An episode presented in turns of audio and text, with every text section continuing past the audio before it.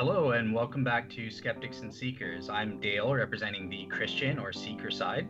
And I'm David, the Skeptic. Excellent. And uh, yeah, this week I'm really excited. We have a special guest uh, being kind enough to, to join us on the show to speak about a few topics. Uh, we have Dr. Michael Brown. Welcome to the show, Michael. Great to be with you guys. Thank you.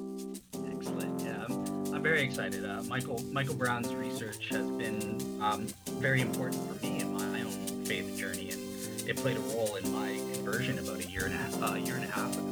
So, um, yeah, I think this will be a great show. Um, basically, we have planned three main themes or topics. So, we're going to first look at um, answering Jewish objections to Jesus. Um, then we're going to get into the issue of. Uh, and then finally, we're going to end off with uh, the cessationism versus continuationism uh, debate there. So, uh, yeah, just before we actually get started, I just want to turn it over to the guest. Um, Michael, do you, do you want to give sort of an intro as to who you are and maybe your faith journey a bit? And when you do that, uh, go ahead and mention any books or projects uh, that you'd like people to know about as well, and uh, we'll be sure to include links in uh, in the blog. Sure thing. Yeah, folks can get a lot of information on what we're doing at askdrbrown.org, askdrbrown.org. I was born in New York City, 1955. My dad became the senior lawyer in the New York Supreme Court. Then we moved to Long Island when I was about seven. So I was raised in a conservative Jewish home, which meant we were religious enough to go to temple on the high holidays. I was bar mitzvah at 13, but we weren't religious Jews. And my bar mitzvah was more or less a, a social event for me. The big impacting event for me at 13 was seeing Jimi Hendrix in concert and I was I, I, was playing drums already. I wanted to be in a rock band, so that whole culture, the, the rebellion of the '60s, I just dove into that. Uh, started getting high at 14, was shooting heroin at 15, became known as Drug Bear and Iron Man because I was just a, such a crazy drug user.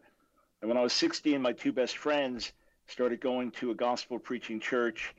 And as I saw their lives starting to change, I went to pull them out. And uh, instead, God began to work in my life when I wasn't looking for Him and certainly didn't believe in Jesus. And my life was radically, dramatically transformed. And my dad said, Michael, it's wonderful to see the change in your life, but we're Jews. We don't believe this. So he introduced me to the local rabbi, who in turn began to talk to me and bring me to meet other rabbis. So very early on, I was challenged. You know, you don't even know Hebrew. How can you tell us what to believe and things like that? And really had to wrestle with with the truth of Scripture. I knew that Jesus had dramatically changed my life, but I knew that these rabbis were raising serious objections. When I started college, uh, I went to a secular university and did all my studies in secular universities. But I started to get more and more interested in the, the languages of the Bible, especially Hebrew, and ended up getting a, a PhD from New York University in Near Eastern languages and literatures. But the initial reason for getting into this was I, I wanted to be able to study the text on my own. I wanted to be able to have answers for the rabbis without having to rely on someone else's opinion. And I studied with all professors my entire educational time who didn't agree with me. Some were very hostile, some were friendly, but none of them agreed with me. Many of them were very skeptical about Scripture. So I was constantly challenged, and I, and I said to myself, if what I believe is true, I'm sure it is, but if it is, then it can withstand any test. In other words, I don't have to I don't have to run from controversy. I don't have to stick my head in the sand. So uh, that was my educational experience, and then over the years began to debate rabbis and then write relevant books. So I have a five volume series called Answering Jewish Objections to Jesus, which comprehensively goes through the major objections and presents uh, answers to them. And then a number of other uh, related books. Uh, one of the newest is Our Hands Are Stained with Blood, which tells the story of anti Semitism in church history. We just put out a brand new edition of that. I have a commentary on the book of Job that'll be out in a few weeks. So I've written lots of different books on different subjects, but probably about eight or nine of them relate specifically to Jewish issues, and and quite a few relate to answering Jewish objections to Jesus. So that's that's part of what I've done to this day, and then lots of other ministry where we have a great heart for the nations as well. So we've had a ministry school and sent grads out uh, serving around the world, and, and I've been in, outside the United States about 200 times uh, preaching and ministering. So been a busy and wonderful uh, 48 years now following Jesus. Excellent. Excellent. Yeah. And I, I got to just back up. The five volume set, I, I actually own it, and it is a fantastic series. It, it really goes into a lot of depth um, in terms of answering those Jewish objections. And coincidentally, that's that's actually our first topic um, for today is looking at, at some of the main main objections that Jews might bring on a theological level.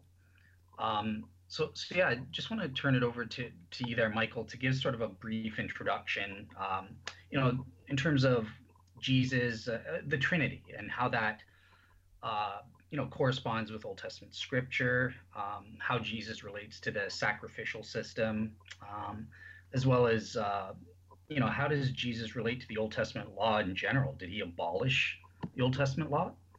So before before Michael, uh, you get in, I also just want to throw in the one question that I have here, so that you can work that into your answer, uh, and then I won't have to come back and um, put in on it. So uh, the, the, question that I have uh, would be, if in fact uh, you are reading uh, the Jewish scriptures correctly, and if Jesus is uh, what the Christian scriptures suggest he is, and if the things that happen um, that actually happen that the scriptures say, why did the Jews put him on a cross instead of a throne?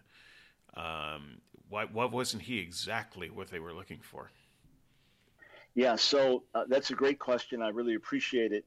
And I will weave that into my answer very quickly.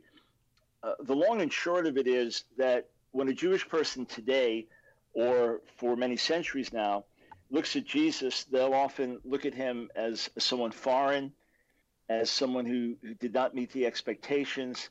If he's really the Messiah, why isn't there peace on earth? Why didn't he come as, as a ruling king? And there would be a perception that uh, the beliefs about him are not in harmony with Jewish faith. In other words, a, a Trinity versus uh, a, a simple unity and the question would be, why would he die on a cross? And the answer to all these questions is, is that's exactly what Scripture says would happen. What's fascinating is, is that uh, we often try to put God in our own the, the box of our own little understanding of the way things should go, and that's rarely the way things do go. When you when you read our history in the, in the, in the Bible, the Jewish history, you see that we're often in rebellion that we suffer exile, that the temple gets destroyed because of our sin. That's the persistent theme that, that God keeps delivering us and we keep rebelling.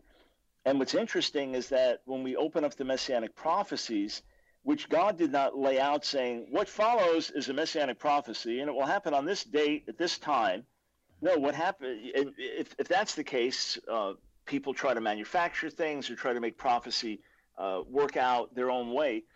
But when we open up the prophecies, we see that this one that would come to his people would be rejected by his own people, and that by, by being rejected by his people would be the way that the rest of the world is saved. That in order for the Messiah to be the Messiah, according to what's written in the Hebrew Bible hundreds of years before he comes, is that he has to suffer and die and rise from the dead before the second temple is destroyed, that he'll be rejected by his own nation, but will become a light to the nations of the earth. This is the kind of thing that you can't manufacture and that, that you can't just make happen. And when, when you go back then and, and begin to look at the scriptures, what you see is, wow, it, it's all laid out here. I don't know if you've ever uh, looked at a picture and, and someone says, What do you see? You say, I, I see a picture of an old man. Well, keep looking at it. Well, I see a picture of an old man. Keep looking. It's like, I see a picture of a beautiful woman it's drawn in such a way that if you see it from a different angle, then suddenly you see it that way, and then afterwards you can't unsee it. That's how it is with messianic prophecy. That if you were reading it in advance, you would not fully understand that all of these were messianic prophecies. After they came to pass, you look back, it's like, there it is. How could anyone deny it? It's so utterly clear. And as for the nature of God, what we see in Scripture is God is, is visible and yet invisible that, that he is transcendent and yet immanent, that he's revealed and yet he's unseen. And you say, how can this be? Because he's complex in his unity. This one God simultaneously can sit enthroned in heaven, can work among us by his Spirit, and can appear in visible form. So he's unseen. No one can see him and live, the Old Testament says, and yet people do see him and live. And what the New Testament says is that it's the Son, Jesus, who makes him known. So, rightly understood, God's complex unity is in full harmony with Jewish teaching about the nature of God. And, and as for his death on the cross, this is, this is the concept that all of us are guilty. We've all fallen short. Even on our best day, we fall short of God's perfection, because of which he has to, he has to judge sin. What would we think of an earthly judge who let every crime go because people were just having a bad day? There has to be justice in God's universe. But if God brought about perfect justice, he would fry the whole planet. So in his love and mercy, he sends his son, a perfectly righteous one. You could look at it like we all owe $10 million in debt, uh, but he has a hundred trillion billion dollars on his card. He says, "Hey, I'll I'll pay for it. I'll take what they deserve." And in doing so, becomes the perfect and ultimate sacrifice that he says, "I'll pay for the sins of the rest of the world." And that's what the Messiah does. And through through the Jewish people rejecting him, the message then goes to the Gentiles. And then, as we understand Scripture, at the end of the age, there'll be a turning of the Jewish people. So it's all on schedule. It's all as prophesied. And that's why thousands and thousands of Jewish people continue to come to faith in Jesus because they see it's written there in the Bible. What, what would constitute a turning of the Jewish people to you? Uh, 10,000, a million, all of them, 80%? What's, how, how would we gauge that prophecy fulfilled? Yeah, well, it won't be debatable. In, in other words, it won't be, well, Mike Brown had an opinion. And if I understand scripture rightly, when God says in Jeremiah 31 1, at, at that time, God will be the God of all the families of Israel, or what Paul wrote, writes in Romans 11:26, all Israel will be saved, that there'll be a national turning. That uh, somehow at the end of this age, and in conjunction with the Messiah's return, that the nation of Israel, the Jewish people, will put their trust in him. So does that mean every last one? Not necessarily. Does it mean the nation as a whole? Yes. So uh, to me, the number is over 80% because you wouldn't use the word all otherwise. So it's, it's, there'll be a national turning. Just as through much of Jewish history, you could say Jews don't believe in Jesus. On that day, you'll say Jews do believe in Jesus. Okay. Well, yeah. I, I guess we'll just wait for that to happen. Uh, so well, yeah, I mean, in, in the meantime, though, th- that's prophecy. That's the future. But what matters right now is for any individual to to come to a determination themselves. In other words, something promised tomorrow does not do anybody any good today, uh, except to encourage them, you know, and build their faith. So if if there's a famine today, and I'm telling you, I know rain is coming. Well, that's that's great, but right now we have a famine. So the question is for any Jewish person that, that listens to this, well, what do you make of this? What do you make of the scriptures? What about your own relationship with God or, or any person, Jew or Gentile? If there is a God and if, if we are guilty in his sight, do we pay for our own sins? Could it be that he loved us enough to send his son? So that's the thing, you know, let, let's examine it as best as we can now while we have breath. And, and then, yes, we shall see what the future holds. There's the Jewish joke that when the Messiah comes, the first question they're going to ask him is, "This your first time here, or were you here before?" so, so um, before I let that go, so I, I j- just had a, a, very interesting talk with um, Professor uh, Randall Rauser, and uh, we were talking about uh, the interpretation of Genesis uh, one, the creation story, young Earth, um, and the theological implications uh, of that. I uh, made a case that the, the- theological implications are untenable if it's a young Earth or if it's an old Earth for that matter. And so it was an interesting discussion. But I, the reason that comes to mind is because of uh, something you just said uh, about how people read the scripture and uh, you know the conclusions that they come to and i just in my own experience people read the scripture in very different ways. Dr. Rauser, for instance, uh, thinks it is very obvious that um, uh, Genesis uh, 1 through 3 shouldn't be taken literally, and that it's it's uh, not a young Earth, and that uh, the Adam and Eve Garden of Eden is is, is figurative. Uh, how how do you read that? Uh, I mean, just just to shortcut it, you don't have to answer all of that. But I mean, would you say, for instance, the the Bible is pro- proposing a young Earth or an old Earth? Just something as simple as that might uh, make a huge difference in a person's theology. yes, it, it might. I, I just put out a video the other day where I said, based on, on my reading of the scriptures, because Genesis 1 is not the only account uh, of creation in, in, the Bible, some are in more poetic form. But what I'm dogmatic about is number one, that there is only one God. Number two, that he created the universe, that it's not that nothing created everything. And number three, that Darwinian evolution cannot be true because the accounts are quite clear on a that what God makes reproduces after its own kind, so that you don't have macro evolution, you have micro evolution, so evolution within species for sure, but not macro evolution. Uh, and and B that the human race stands distinct from the rest of the creation, being created in God's image. As for the dating of the earth, uh, I believe you could easily read scriptures either way. That you could read the scripture. The, the the primary reason. Let me just emphasize this. The primary reason that you have a creation account in the Bible is not to teach us science, but to teach us about the God that creates. The, the reason that you have cosmologies in the ancient world is to teach about the particular deity that the people worshiped. And when you look at Genesis 1, this is the big thing to me. Again, my doctorate being in Near Eastern languages and literatures. When you look at Genesis 1, it stands, stands so transcendent above all the ancient creation literature uh, the so-called Babylonian Genesis or Egyptian creation accounts or others. It's it. You wonder where where did they get this from, and and the uniqueness of this God and how He brings light out of darkness and order out of chaos, and it's utterly monotheistic, and He He speaks by creating. It's it's shocking and overwhelming. Uh, there are brilliant scientists who read this and who say it's an absolute harmony with science when read rightly. Others say we have to argue young Earth, others old Earth.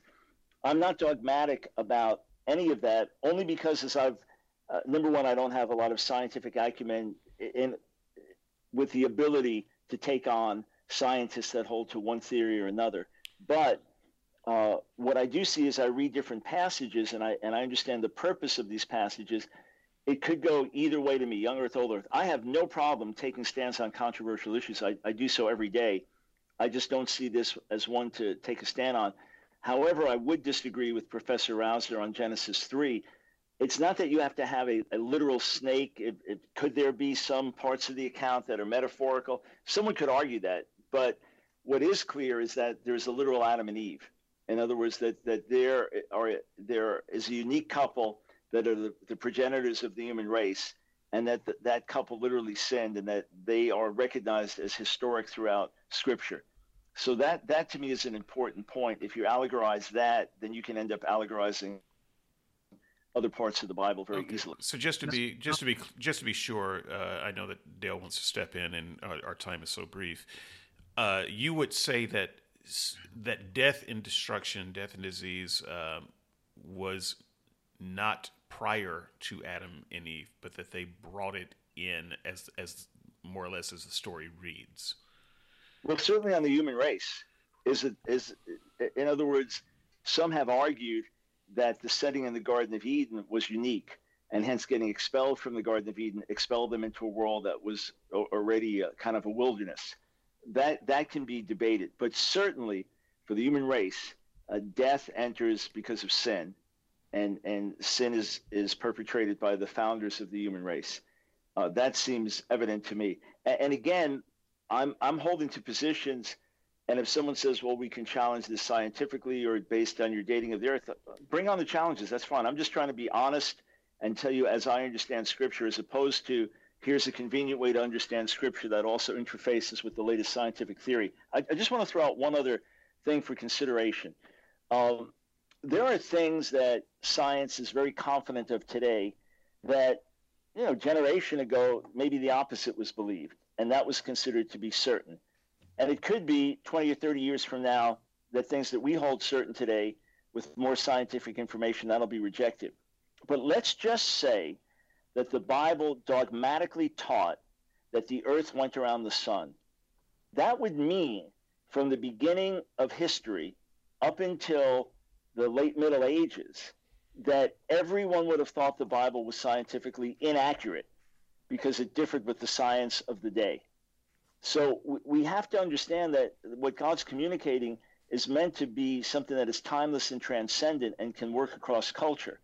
And if God's intent was to communicate scientific fact, then most generations through through history would have dismissed the Bible as being inaccurate and irrelevant because it had the facts wrong, whereas it as, was science as I do today. that had things wrong. For, right, right, right. Okay. Right, but, but I mean, I'd encourage you though. I don't know how much you've read of of the top scientists in either the young Earth camp or the old Earth camp, or folks like Gerald Schroeder, you know, physicists who who say, uh, you know, Jewish physicists that what Genesis one says is absolutely accurate. You know, brilliant brilliant folks that know a hundred times, thousand times more science than I do. So I defer to them on those issues.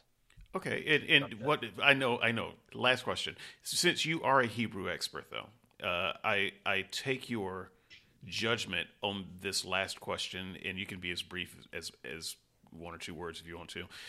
The uh, young Earth, old Earth view. How did the Jews read that? Um, because it's a Jewish text written to Jewish people uh, a long time ago. So, in in your best estimation, how would they have read it? Well, the, the first thing is we don't have a lot of discussion about the issues. You would have assumed, you know, six days is six days. You know what I'm saying? You would have just assumed that. But you do have the, you don't have systematic interpretation of the of the Hebrew Bible uh, until you get to the 11th century with a, a Jewish scholar named Rashi. Uh, the acronym for, for Rabbi uh, Shlomo Yitzchaki. And and uh, so he lives 1040 to 1105, and he has the first complete commentary on the Bible and the Talmud as well. And, and then you have the flourishing for a few hundred years, the flourishing of the medieval commentaries. And a they either don't talk about the, the dating of the earth because they're they're just not thinking about it when they're reading the text, or b they have more of a flexibility in terms of how it could be read that's why the uh, young Earth, old Earth debate is one found more among Christian scholars than Jewish scholars. Uh, I'm not talking about liberal Jewish scholars that, that would not feel the need to take it literally and, or defend it against scientific objections. But I'm talking about traditional Jewish scholars. Uh, it's not a big debate for them because they, they would find more flexibility in reading it. Even their reading of the opening two verses is sometimes different than a Christian reading. Uh, it's verse one is, is read as a clause that, that leads into the second verse. When God began to create the heavens and the earth, and the earth was without form and void, and darkness uh, was over the face of the deep, etc. Then God said, "Let there be light," as opposed to in the beginning God created. But you you have lots of different possibilities. You also have ancient Jewish interpretation, reading the opening verses in the beginning, uh, as as we have in most of our Christian translations. But Jewish scholars, the main Bible commentaries in the Middle Ages, uh, do not make dogmatic statements normally about the, the age of the earth. Uh, and the genealogies would be a bigger point, or the genealogies consecutive, in which case the earth is less than 10,000 years old. And in Jewish tradition, we just entered year 5780, which would, would be a young earth idea. But again, it's not something that's really debated. Uh, and by the way, when I, I know you keep saying time is short, when I do interviews, they're only 10 or 15 minutes, so an hour is long for me. I know it's short for you guys, but well, it's, anyway, it's just it's just that our our audience yeah. is expecting us to ask certain questions, and I know they're going to no, think. No, no, ask away if you know yeah. if we get cut off at a certain point, right. but don't, don't cut yourself short if it's important to you. Okay. Okay. Thanks. Thanks well, for that, yeah, Dale. Well, I did want to just ask you on, on this this section uh, something. So something we brought up about death, um, and obviously it's an essential belief about the atonement and that sort of thing. But Jews um, will reject this. They'll say there's not nec- there's no blood isn't necessary. There are other means of atonement. Um, so yeah, I was just wondering if you why why is blood necessary? Why why does Jesus have to sacrifice himself uh, to atone for our sins? Right. So num- number one, God can do whatever He wants to do. In, in other words, He's it's up to him. He makes the rules. He calls the shots in that respect, and he'll do it in a way that's perfectly just and consistent in, in harmony with his with his nature. Mm. But it's not like there had to be a certain way or he couldn't do things. Rather, this was the just and the right way. So it, it's very simple. If we simply say, well, if people are sorry, then God could, should just forgive them. Okay, but are there consequences to sin? We know in our earthly society that it can't function like that. That there are jail sentences, there are certain things for which life in prison without parole is a just sentence. Some would argue there's certain things for which a death penalty is a just sentence, but there has to be a penalty for for crimes committed. And uh, and again, God knows things every second of every day that, that human beings are doing for which uh, there is no penalty. No one's catching them or finding out about it.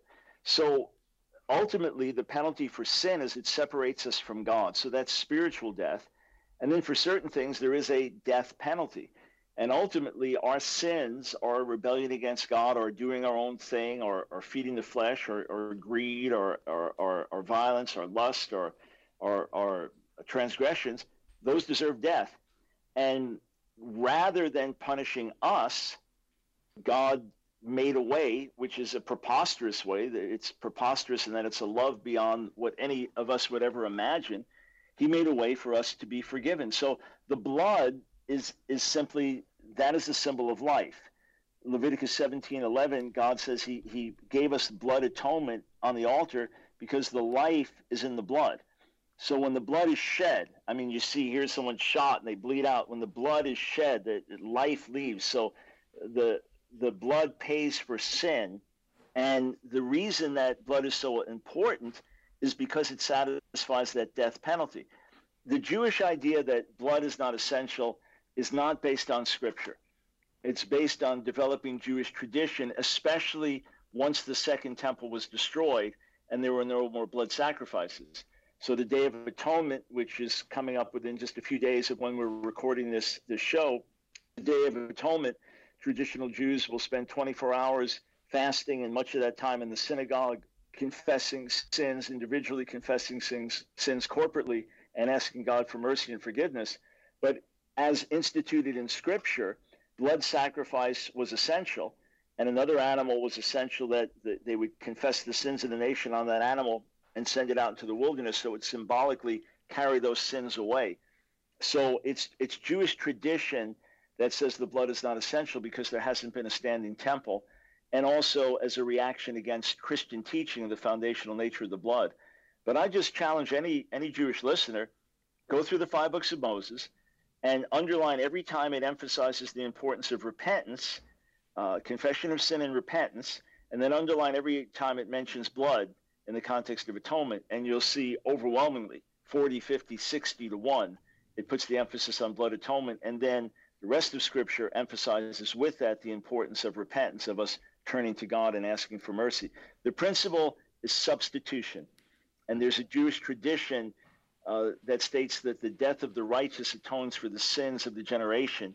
And it seems to be a Jewish way of trying to work out why it might be that this man who seemed to be the godliest man in his community suddenly dies at the age of 40, or why a little child that hasn't committed uh, sins with, with knowledge and understanding, that child dies.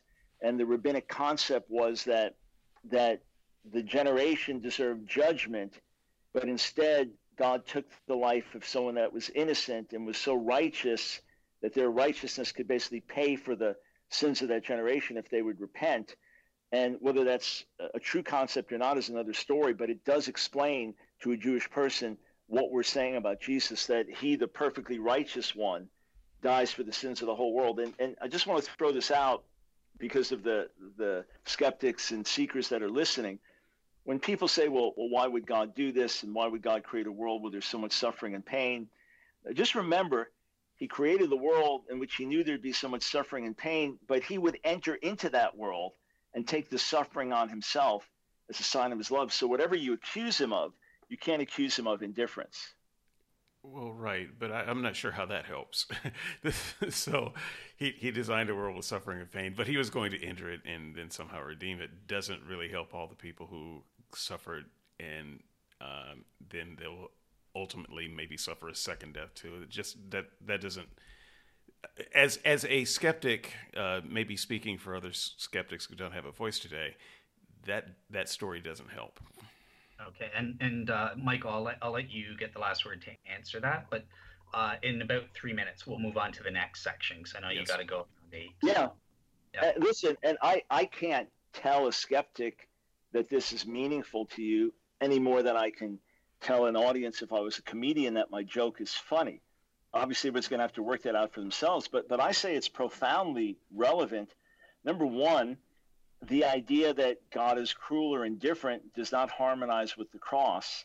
Number two, God saying, I understand firsthand the pain of this world. And the only reason there's pain in this world is because God created beings with free will. If you'd like God to take away your free will, then you know let's press a button, let's lobotomize everybody take away free will and just smile and be happy we don't want that there'll, there'll be free will in heaven right yeah but we've already made a choice in other words we've already made a choice in this world and now we get to live that out we've said god i want to please you i want to honor you i want to do what's right i don't want to do these things and he's going to honor that forever but uh, to, to finish the point mm-hmm. if we're going to have a world in which number one we exist which most of us want to do. That's why we're not taking our lives. Number two, where we have freedom of choice, well, there are going to be consequences. And there's going to be pain, and, and, and love is not coerced. God's not forcing us to love Him, but He enters into our world and suffers on our behalf. And if we cry out to Him, we will find relief. We'll find profound relief in suffering. And, and I could introduce you to more people than 10,000 shows, a million shows, 10 million shows would, would have time to recount the extraordinary testimonies of God's love meeting people in the midst of profound suffering.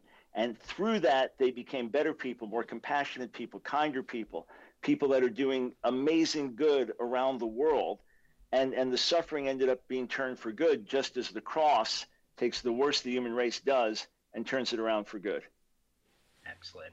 Excellent. All right. Um, yeah. So our, our second topic um, is going to be on biblical sexuality, and, and this is um, a topic I included for a lot of the skeptics in the audience because, you know, I've, I've heard a lot of things, um, and I think Michael Brown gets sort of a bad rap uh, for his positions on this. And the re- one of the reasons I wanted to bring on Dr. Brown is because I, I think he's a great example of how to show, you know, disagree with someone and, and be loving towards them. He, he does a heck of a lot of a, a better job than I do, for example. So you know, this was sort of my one of my motivations to to talk about this hard subject. You know, what why is it wrong to have sex outside of marriage? Why why is homosexuality a sin? Um, and what does what does the Bible say it is a sin or not? Um, so yeah, I just wanted to turn it over to you, Mike, to, so to sort of before before you before you go there, I, I just want to say this is not just a subject for skeptics.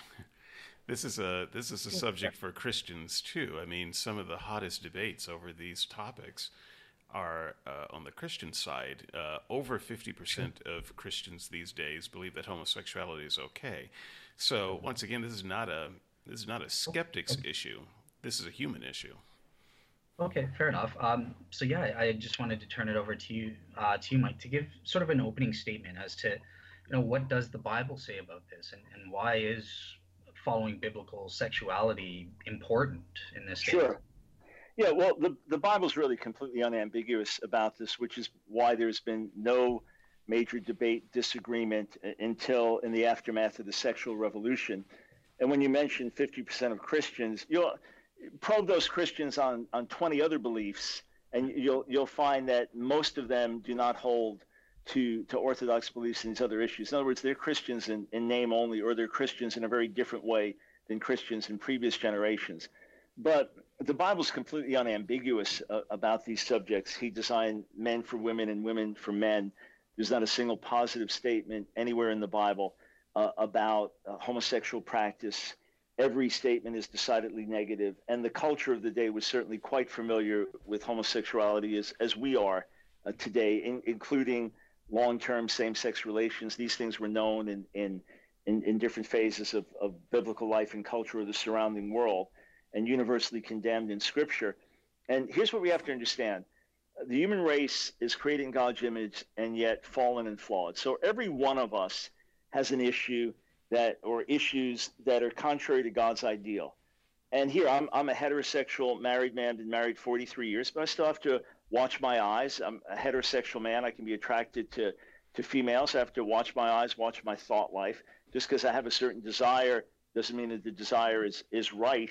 And, and there are people with all kinds of attractions and, and all kinds of disorders. And, and we simply have to say, okay, by biological design, it's evident men are made for women, women for men, as opposed to men for men or women for women. That's that's a self-evident thing. It's self-evident that that every human being that's ever come into this world has had a biological mother or father, uh, and and this is all for our best. Now, I have no question that there are people who can be fine people, and and in very serious relationships that are same-sex attracted, and and that all their lives, as long as they can remember, this is how they felt and to them this is as natural as me being heterosexual. I, I understand that. I'm, I'm not saying you know you you're the most evil person on the world because you're same-sex attracted. I'm simply saying it's clearly contrary to God's design.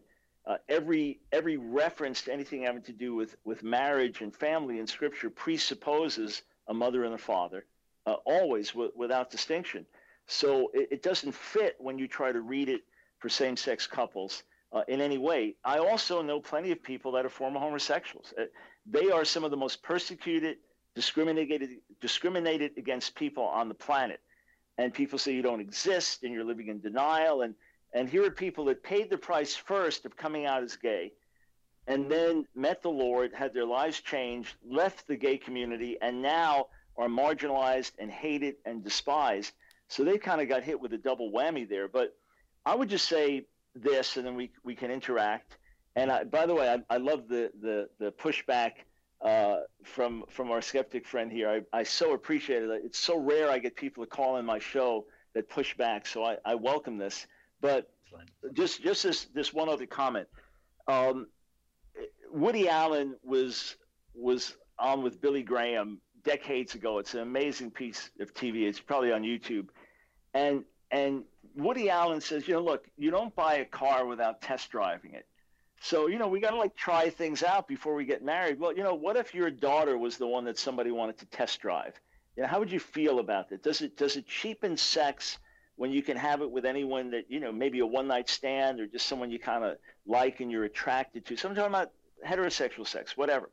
Uh, does it cheapen the meaning of sex? What if it's something so sacred that it's just to be given to the person that, that you marry. Uh, not only that, someone tell me the answer to this. If, if you are sexually pure, you grow up sexually pure, you're married, you're faithful to your spouse, you can have sex on a regular basis, have a healthy sexual relationship, but you'll never get a sexually transmitted disease.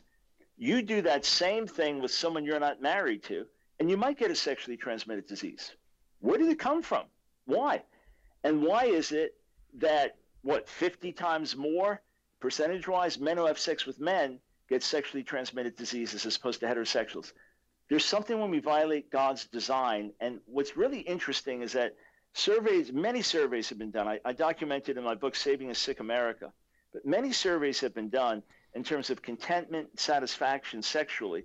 And overwhelmingly, it's the couples that are monogamous and, and, and that have been committed to each other in marriage that are much more satisfied sexually than, than the singles who are having sex with whoever they want to. There's something about God's intent and design, the sacredness of this, that that's why he, he calls us to it. So it's not that he's being mean spirited or nasty and, and saying you, know, you can't you can't be with this person or that person.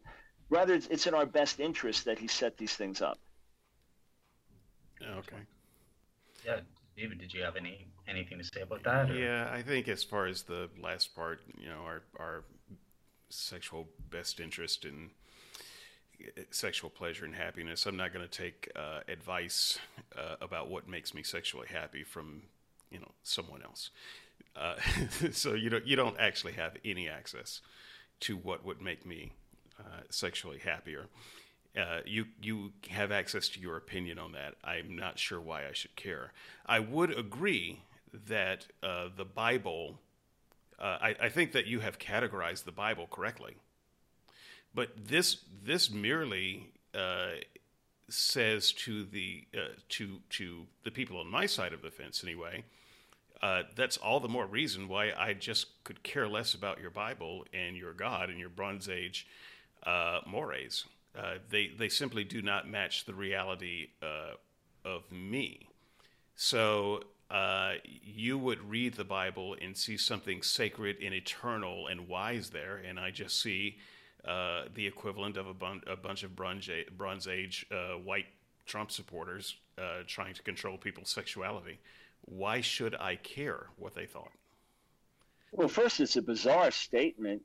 You know, when the Bible is a, is a Middle Eastern book, with with the Israelites being people who are probably you know in in between white skin and black skin, you know, probably brown skin Middle Eastern people uh, that would have no concept of of you know Western politics. You know, so uh, to me that's that's quite a bigoted. It, it's an anal- it's an analogy for the for the listener. That's why I said the no, equivalent no, I, of. Right, right, but it has nothing to do with that. In other words, the, the analogy doesn't work. It's like comparing a, a mushroom to an airline, you know, a, a, or a plane. I mean, what? Where's the analogy? Um, you know, you're, you're trying to put in political bias. You're trying to make, you know, white supremacy. You're trying to you put in all these other things to poison people's thinking rather than letting them think for themselves and evaluate. What I what I gave was evidence. What I gave was that what you ridicule as a, as a Bronze Age God is the God who made you and designed you uh, in such meticulous detail that science continues to, to be stunned uh, about the human being. And, and the further you dig into the cell and the more microscopic you get, something you can only see under the most high powered microscope is like a, a city and a village, you know, with mechanisms going on. That's why the psalmist said we're fearfully and, and wonderfully made. It's quite extraordinary the way God designed us. So, so he knows quite best what's good for us, and that's why when we when we follow his guidelines, it goes better for us. I have, I have no question whatsoever, not for a split second, that if you came to know him and lived by his guidelines, you, would be you'd be more fulfilled and joyful and at peace than, than you could even imagine. I grew up. In the, I grew up in the church. I, I grew up as a Christian. I was a Christian for most of my life, uh, and uh, not just a Christian, but a teacher, a leader in uh, three different denominations uh, of the Christian church. So I can I can tell you. Uh, firsthand, I've seen the result of uh, people trying to live out their Christian idea of marriage and sexuality, and it has not turned out better than people who are not Christians. So it, it seems like a, a, an interesting idea to say that, oh, yeah, this is going to work out better for you. But in, in the real world, uh, what I see in churches are people suffering from, uh, you know, the pains of divorce. I see out of wedlock um, uh, births, you know, with elders' daughters, and I see um, you know, pretty much I see homosexuality. It's they just keep it hush hush. I see everything in the church that you think is bad sexuality, as I see in the world in equal proportions. And so I don't buy um, the line that it's somehow better over there, or that if you do it by by you know quote unquote God's way, then you're going to be happier. I have seen some of the most miserable people in Christian marriages uh, who have stayed married because they thought it was the right thing to do, but that didn't produce a better life for them. It just produced one less divorce statistic. And frankly, they would have been happier if they had gotten divorced. So I don't, I don't, in fact, see in the real world what you're describing. Okay. Yeah, uh, yeah. So, so just to, yeah, just to push back on that again, I, I'm, I'm not in your shoes, so I can't say whether you ever really knew the Lord or whether you just were raised in a, in a legalistic Christian tradition. I, I don't know that. I, I wasn't in your shoes. But the first part of what you said is quite remarkable. Um, and I found it utterly contradictory. You're saying that, that you know God's ways don't work because people broke God's laws in church and they suffered for it. It's like saying the speed limit doesn't work because in my community we have speed limits all the time and people break them and get in accidents. Yeah, they, they get in accidents because they, they break them, of course. But uh, this much I know uh, I, I, can bring you to marriage after marriage and family after family when it's not just a matter of living by a law. It's a matter of having a life-giving relationship with your heavenly Father, and He's there to help. And and marriages that have been healed and couples that have come back together. If you're actually telling me that multiple divorces, remarriages, and sleeping around out of wedlock is the way to satisfaction, and that works better, that's in better interest than monogamous committed marriages, I, I'd say that all statistics are against you. And when you then look at the issue of children being raised, we know the devastating effects of divorce on children. We know the devastating effects of kids that are that are raised uh, without a dad. I mean, this is you know massive sociological studies verify this. Simply to say God's ways are best. And you know, again, I'm just wondering why why a, a man having sex with a woman he's not married to might get a sexually transmitted disease, but if he does the same thing with his wife and she's also faithful, she won't get one. I'm just curious about that scientifically, how you might explain that. I think that if you were really concerned about people getting sexually transmitted diseases, you would probably be more in favor of things like sex education and free condoms. But I don't, I don't think that that's actually a concern. Well, that, I, I asked a question. I asked that, question that feels that feels more like a talking point than a concern. Well, I'm just saying if that was if that was really what you cared about, that would that would be, I think, what you would be teaching. And I abstinence is what I teach.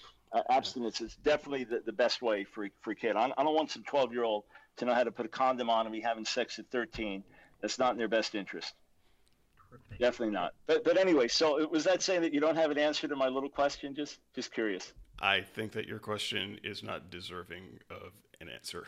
Got so, it. So you don't have one. All, all clear. Your polite way of saying you don't have an it, answer to. You, you uh, are right. It is it is my polite way of addressing it. But uh, yes, I, th- I think it's a disingenuous question. Got it. But you don't have an answer to it. All clear. Okay. All right. Let. All right. So, so let's, let's. Fair enough. Good one. Let Let's move on to the last topic for tonight, and and this is um you know cessationism versus continuism, and I think David also wants to talk a bit about uh, spiritual warfare. And I think it goes hand in hand. Uh, I think David, kind of can I just uh, forgive me for not knowing more about your background, but just sure. just real quick, just for context. So, what kind of church were, were you raised in? I was raised in a very conservative, very fundamentalist uh, Southern church, but I also um, was a part of other churches. So I didn't. I I would say that I transcended uh, where I was raised and sampled uh, a lot of different versions of Christianity. Uh, so I think that's part of my unique story. Uh, I am not just the product of, uh, of, of one thing. Got it. I, I appreciate that, and and again, I don't I don't dispute your own story. I just I, I am not in your shoes to live it out. But I I fully believe that religion in itself can be very toxic, and and that Christian rules and regulations without relationship with God are, are going to be deadly. So um, that's that's why I asked just for that reason. But thank you again. I'm not sure. questioning no, sincerity no. history. I just I, I, I, didn't feel like you were, but I, I do think okay. that the, the hearer, the audience will hear. That's probably the second time. I think that you've mentioned uh, a, a, a transcendent or a true relationship with God, and you know one would begin to wonder, what do you mean by that exactly?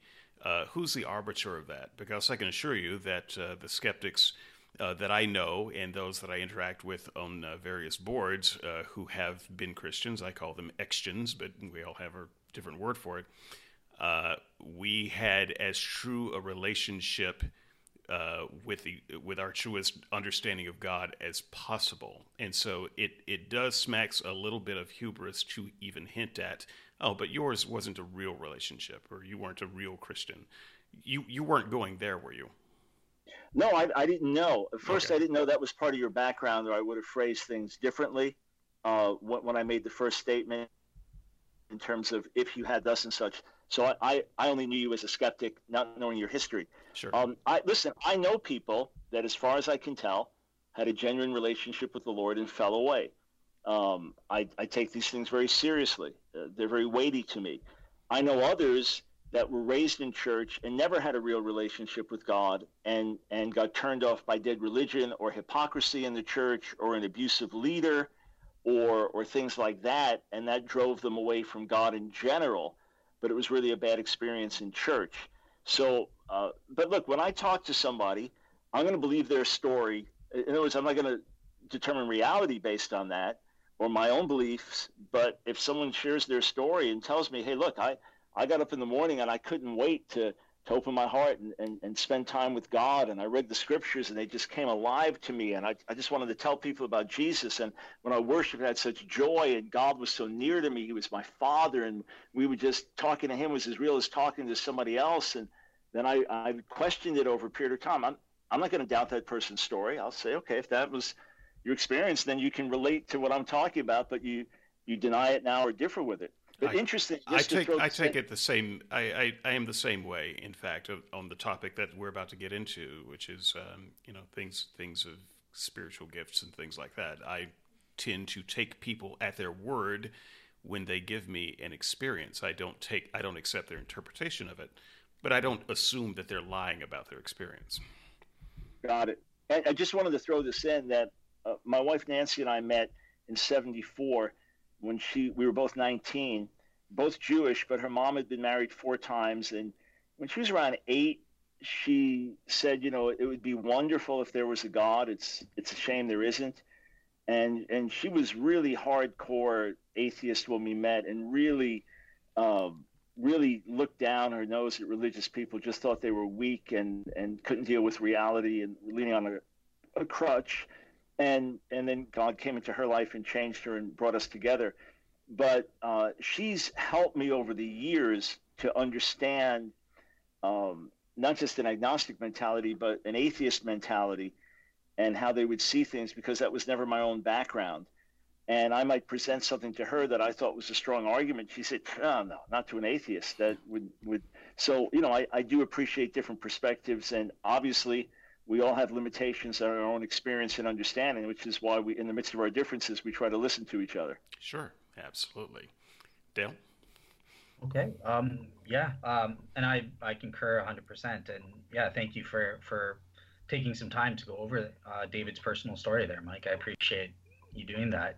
Um, yeah. So, so why don't I turn it over to you to give sort of the, an introduction, a, a five minute intro um, on this topic of, do spiritual gifts uh, continue continue today or did they did they cease with the coming in of the bible? There is no more need for it and you know what about spiritual warfare? Are, are demons and angels fighting and that sort of thing? Uh, yeah give us your take on that. Yes so i just as i believe that god exists i believe there is a spiritual realm my focus is on god not on demons or angels, but I do believe there is a, a, a real spiritual realm. Uh, scripture speaks of it, and I have had some experiences that would be difficult to explain without the reality of that of that spiritual realm. Uh, even though human beings are ultimately responsible for choices they make, I do believe that there are demonic influences that, that try to push us as well to uh, to do certain things. Um, I'm convinced, based on scripture and experience, that God continues to work miraculously in this world. So, be it people that I know that had incurable illnesses, be it one of my best friends in the world whose wife died in India with, with brain cancer and spinal cancer that had crippled her, and after she was pronounced dead, was raised from the dead and got out of the, the bed jumping and, and standing and lived for several years after that. Uh, be it cases like that, uh, be it the Holy Spirit speaking certain things and then those things coming to pass, uh, revealing things that no one could know. Um, I have clear evidence of, of Scripture and clear evidence experientially for almost 48 years now of the reality of, of God's existence and the reality of His working supernaturally in this world. We still have suffering, pain. You can't just push a button and manufacture a miracle. There's certainly uh, flaky stuff that, that people will engage in in the name of God or in the name of the miraculous, but the testimony of Scripture is clear and the evidence of God working in history.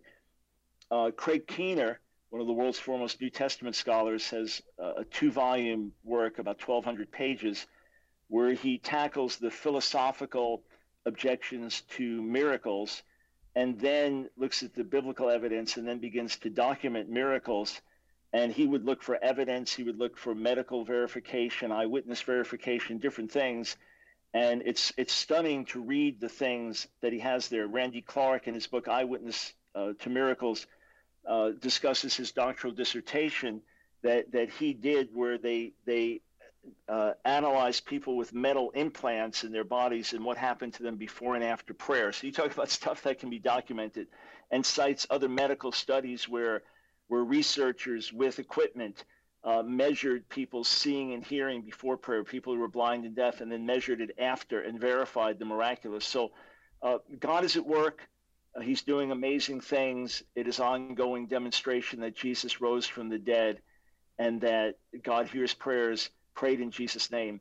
Again, uh, we will never have 100% results in this world. Uh, we understand we're in a fallen world, and that's why we pray for the Lord's return to bring an end to suffering and pain. But the testimony of Scripture is clear. My own experience verifies it, and the experience of millions of people around the world verify it.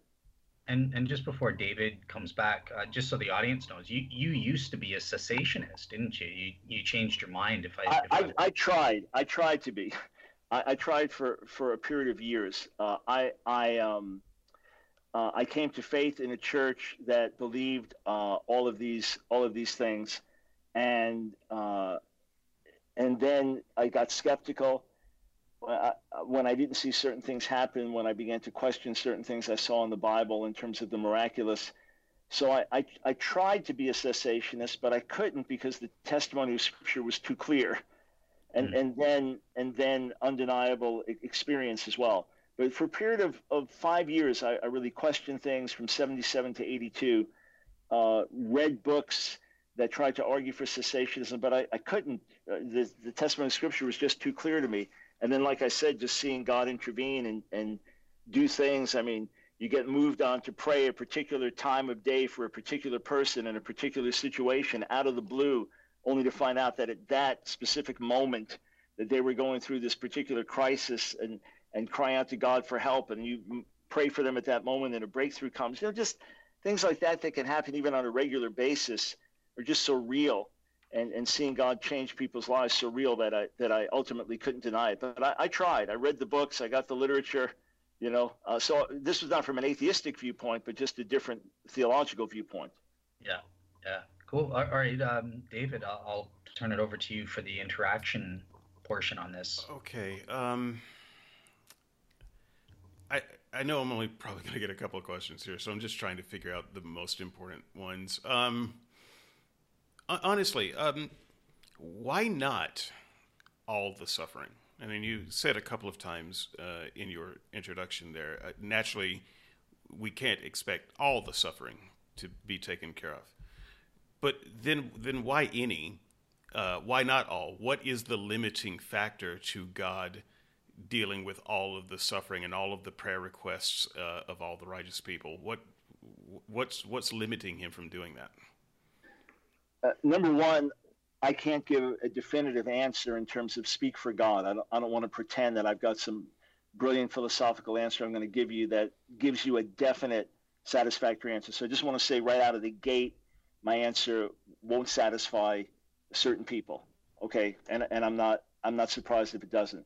But um, overall, the world is messed up because of human choices. Now, I'm not talking about a natural disaster. That's a fair question there. Or even, you know, why does this disease affect a baby? But so many of the problems that we have uh, are, are self inflicted. Wars that are fought are self inflicted. Uh, drunk car accidents are self inflicted. Uh, a, father abusing a child and then that child growing up with, in a violent reactionary way, these things are self inflicted. And until the Lord returns, we're going to have freedom to make certain choices. And for the most part, God does not stop us from making those choices or, or stop those choices from having negative effects on others. Otherwise, nobody would be raped and nobody would be robbed and nobody would be murdered and, and on and on it goes. So there's suffering that we bring about, but then as I understand scripture, the suffering in the world, including sickness and disease and, and death is a result of human sin and rebellion, uh, and those things will not ultimately be remedied until Jesus returns. So the first and biggest thing is to to come into right relationship with God and have our sins forgiven. Okay, but, so that... but I'm sorry, but you're saying that God does do all of these things sometimes. Yes. De- death is a part of the fallen world, but He'll raise a dead person sometimes. Or you know the consequences of someone else's suffering. He doesn't want to interfere with free will, and yet he does sometimes. And so it makes it sound very capricious it sounds a lot like, and, and uh, for, forgive them if this sounds more harsh than it seems, but it sounds like you're counting the hits and ignoring the misses uh, and giving God credit when something good happens and then giving sin credit when something good doesn't happen. How am I wrong about that? Yeah, so you're wrong in that we dove in the water and we're drowning. That's that's that's our business. and the fact that some get rescued. Thank God for some that get rescued. In words, you can't you can't blame those that aren't rescued on the people that jumped into the water. So that's that's why I don't accept your analogy. But uh, people, even people being raised from the dead in Jesus' ministry was very rare, and they're going to die again anyway. So we're ultimately all going to die. The big issue is relationship with God and resurrection of the dead. So why is he doing? Why is he? Re, why is he helping anyone? Then I'm still I'm still not understanding that Listen, philosophically. Right. Yeah, yeah, because he works through human beings. Very simple. He works through human beings, and and just like uh, it's a matter of us taking the gospel to people. It's a matter of us praying for people. It's a, ma- a matter of us being in faith that he works through human beings, and he works according to our faith and things like that. So uh, when we pray for people, we see certain results. When we don't pray pe- for people, we don't see those results. So he's not working outside of us, he's working with us. Uh, this is our world. He created us and put us here, and then said, hey, live your lives out. So this is our world, and, and he works with us and through us. So just like food relief, for example, here's a famine, but there's adequate food. Okay, we have to get it to those people. It's not that God gets it to those people. We get it to those people. So he works through us. It's not just he sits around and arbitrarily says, oh, I think I'm going to touch that one and I'm going to ignore that one. Who are we praying for? Who are, reaching, are we reaching out to? So, Who are we extending? Uh, I'm just gonna, I'm just going to try one more time, and I and I want to make sure I understand your answer so that I don't miscategorize it. But you, you just said when we pray for people, we get a certain report, uh, result. When we don't pray for people, we don't uh, we get a certain result. And I'm I'm trying to understand here because it seems like there are millions of people who are praying uh, as biblically as one can understand it, it, the biblical requirements of prayer and don't get results. And I'm trying to understand why what it is you're saying about why some prayers get results, why other prayers don't get results. Is this a spiritual war thing? Um, is is this a you're always blaming the human for praying wrong thing, uh, or, or what's the difference between the person that gets results and the person that doesn't? Right. So so here's here's the issue I have with what you're saying. You've got potentially 10 million different cases and want a uniform answer for all of them. In some cases, we're not really praying and crying out. In some cases, we're praying for God to work in someone's life when that person is making choices and God's not God's working in their heart, but He's not overriding their will. Uh, in in other cases, it's a matter of He has a purpose in the midst of the suffering and pain that we grow through it and learn of Him through it, and other times he has a purpose in being glorified with a miracle. It's not a cookie cutter answer.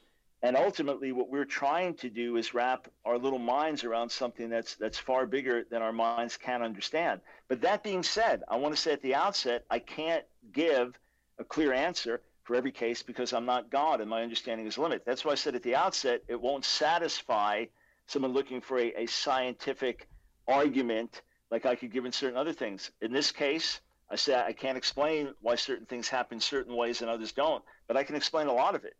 And I also know that God redeems things through suffering so that many people grow. You know, the no pain, no gain situation. Many people grow in character. Many people grow in compassion.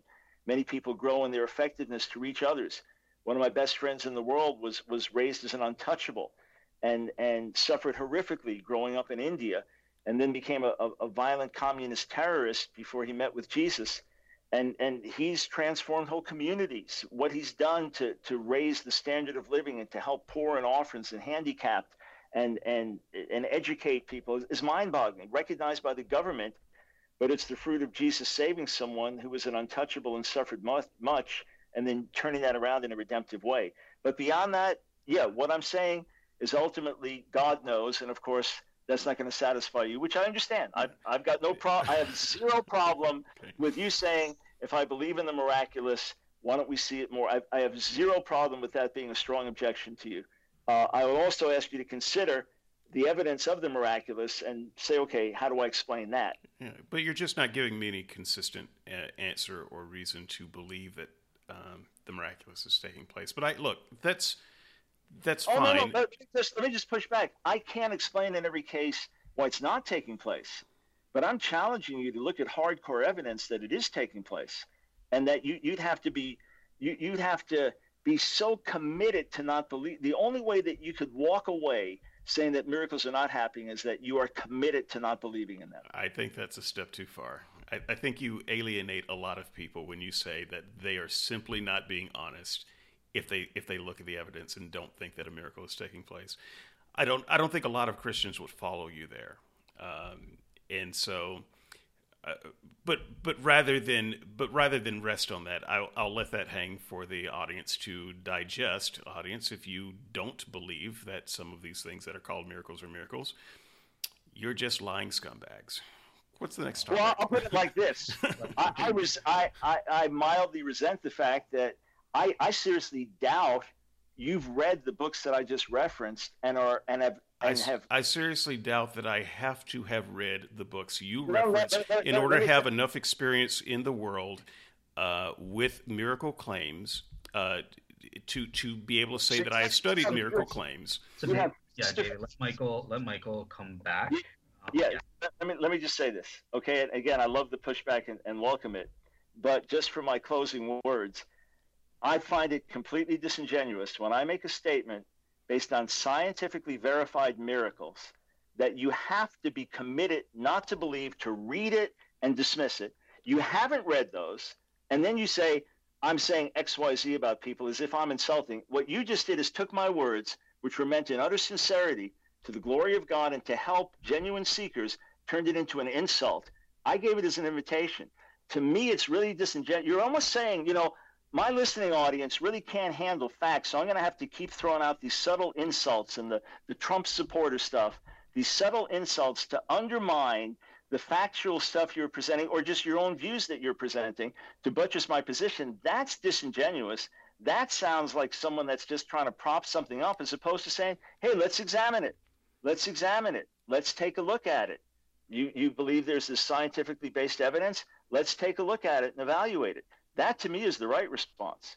Anyway, just being candid with you as you are with me. A- absolutely. So I have so I have taken a look at miracles, and you are you are simply not in the same universe that I am in. If you think that you are able to say that I have not studied uh, miracles or that I do not uh, have the right to an opinion about uh, miracles based on my experiences and studies, since you don't know anything about them, but you're suggesting that if I if I just look at your claims, if I if I just look at those sources, then I could be uh, given the the mantle of honest seeker. I honestly don't care if you think I am an honest seeker or not.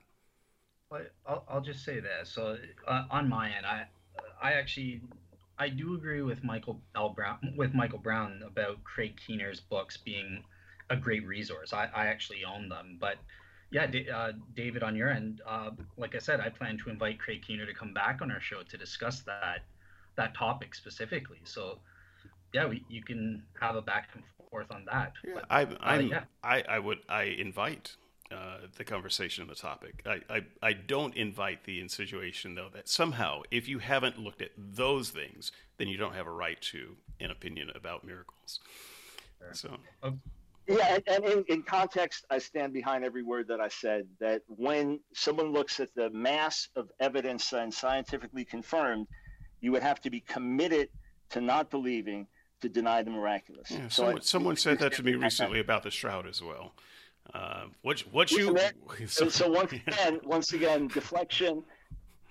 Well, no, I'm just, I'm just, I'm, but- no, not trying. Okay, I'm, so- I'm saying I've so- had that exact same conversation this week, and the subject wasn't about miracles so much; it was about the shroud. If you look at the shroud honestly and you don't agree, then you are, you know, you know, your your motives. You're not being honest. One person. Made, well, well, the shroud's an interesting topic, by the way, but just because one person made one su- statement about a subject is unrelated to the statement that I made. So I just want to, as I got to run now, Yeah. uh, I, I just want to repeat: look at the scientific evidence of the miracles, and to, to your listening audience, for yourselves as thinkers, all right, because you're not beholden to Dave or me or anybody. You're an, you're an independent human being in that respect. Mm-hmm. Look at the scientific evidence of miracles performed in Jesus' name, scientifically verified, documented, and come to a rational conclusion about the source of it. That's my appeal. Perfect. Okay. Um, so yeah, I just want to say thank you to both sides, giving honest yet frank uh, feedback on our opinions. We we disagree. That's fine. That's that's why we're here to to discuss these important issues. So, yeah, I just want to say thank you so much again, um, Mike Mike, for coming on the show. It, it meant a lot to me. As I said, you um, were influential in my coming to faith with your your books, uh, specifically answering Jewish objections to Jesus. And yeah, uh, thank you for being on. Appreciate it, and thanks for having me. And Dave, thank you so much for the pushback. I, I love every minute of it. Thank you. Oh, sure. It's uh, it's it's only a fraction of what the audience would have wanted to hear, but I need to I need to represent what uh, the types of questions that they would have and uh, get yeah, get get the things that you would would respond to. All right. Well, I, I, I wish you the richest of, of God's blessing, man. Th- thanks for having me on, guys. I appreciate it. All right. Have a great day, Mike. Bye bye.